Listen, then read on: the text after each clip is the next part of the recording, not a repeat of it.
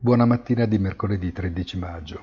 80 anni fa esatti, Winston Churchill, insediandosi come primo ministro, pronunciò il famoso discorso in cui, dopo aver dichiarato che la Gran Bretagna si trovava agli inizi di una delle più grandi battaglie della storia, sottolineò che non poteva promettere altro se non sangue, fatica, lacrime e sudore.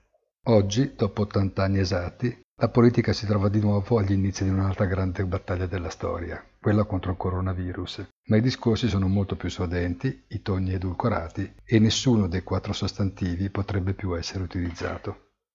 La percezione dei mercati e di molti, infatti, continua a restare quella di una parentesi anomala ancora aperta, ma che potrebbe essere richiusa con un po' di temerialità, riprendendo una vita normale che ritroverebbe in fretta la velocità di crociera abbandonata solo due mesi fa.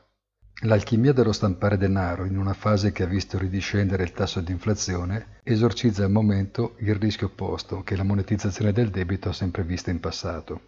Da ieri la Fed ha ufficialmente dato il via all'acquisto anche di ETF, fondi passivi, investiti in titoli high yield americani come ennesimo strumento di supporto indiretto all'economia americana, congiurando il rischio di un sell-off che si accompagna di norma alle fasi di inversione del ciclo economico.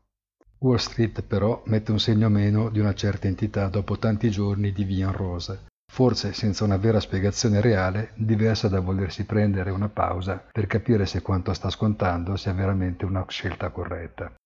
Mentre quindi l'azionario mette il piede sul freno, riprende fiato il prezzo del greggio, che saluta la mossa saudita del taglio della produzione come una giusta scelta spontanea, senza in realtà domandarsi se non si tratti piuttosto di un atto di sudditanza ai desiderata di Washington.